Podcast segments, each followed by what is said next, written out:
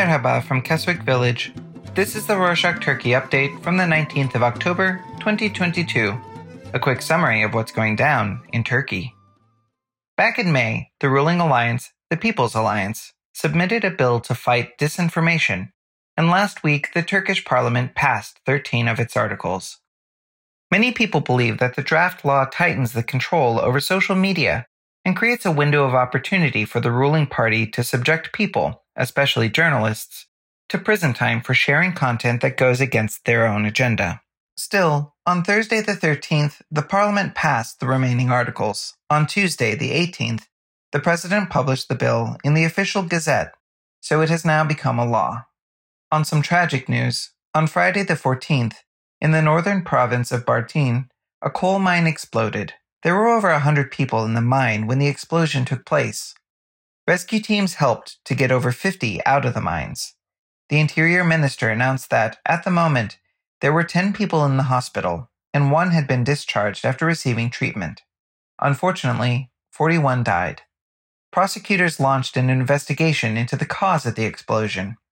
The initial report on the blast suggests that it was caused by a gas leak in the mine. A relative of one of the miners who passed away said that the worker had previously told them that there was a gas leakage. The executives were reportedly aware of the leak, but didn't do anything about it. Some also speculate that the mine executives sent the workers of the previous shift home three hours early because they detected high levels of methane gas, but didn't cancel the following shift because they would lose money.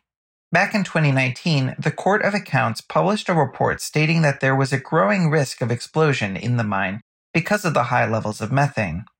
The Minister of Energy and Natural Resources said that the report showed the methane level of the coal and not the mine. He emphasized that those two were completely different things.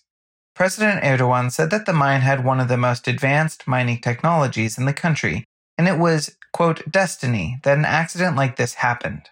He claimed that these things were, quote, bound to happen. Many criticized how he was normalizing these accidents and denied the executive's responsibilities and wrongdoings. On the following day, on Saturday the 15th, a fire broke out on a 24 floor residential building in the Kadıköy district of Istanbul. The fire started in the lower floors but quickly reached the top ones through the siding.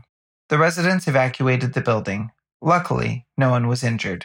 Dara Odabaşı, Kadıköy's district mayor, said that according to the initial report, it seemed like a failed air conditioner engine caused the fire.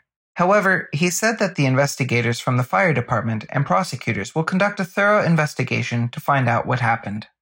On that note about fire, on Wednesday the 12th, Kemal Kılıçdaroğlu, the main opposition leader, visited the Washington Post to offer his condolences for the murder of journalist Jamal Khashoggi.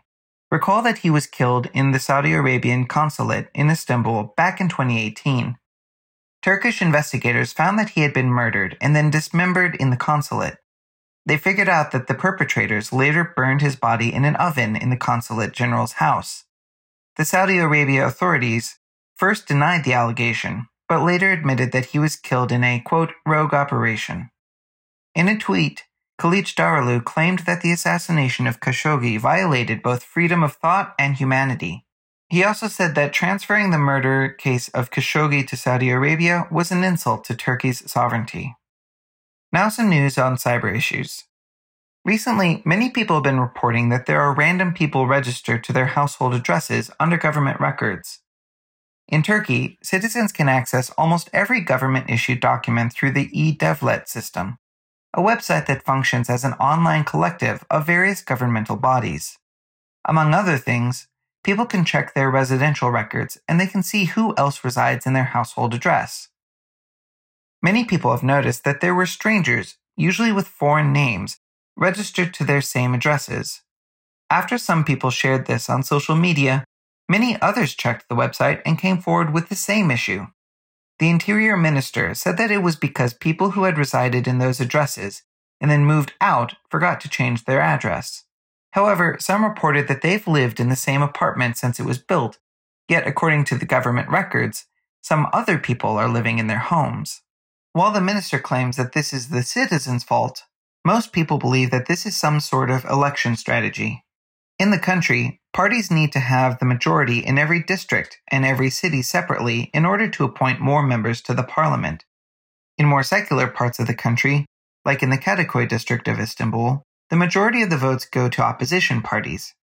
However, some claim that the ruling bodies, which are more religious, try to get more votes in these regions by registering their own supporters in addresses in those districts. Similarly, some people reported that through an e-Devlet search, they found out they were members of a political party.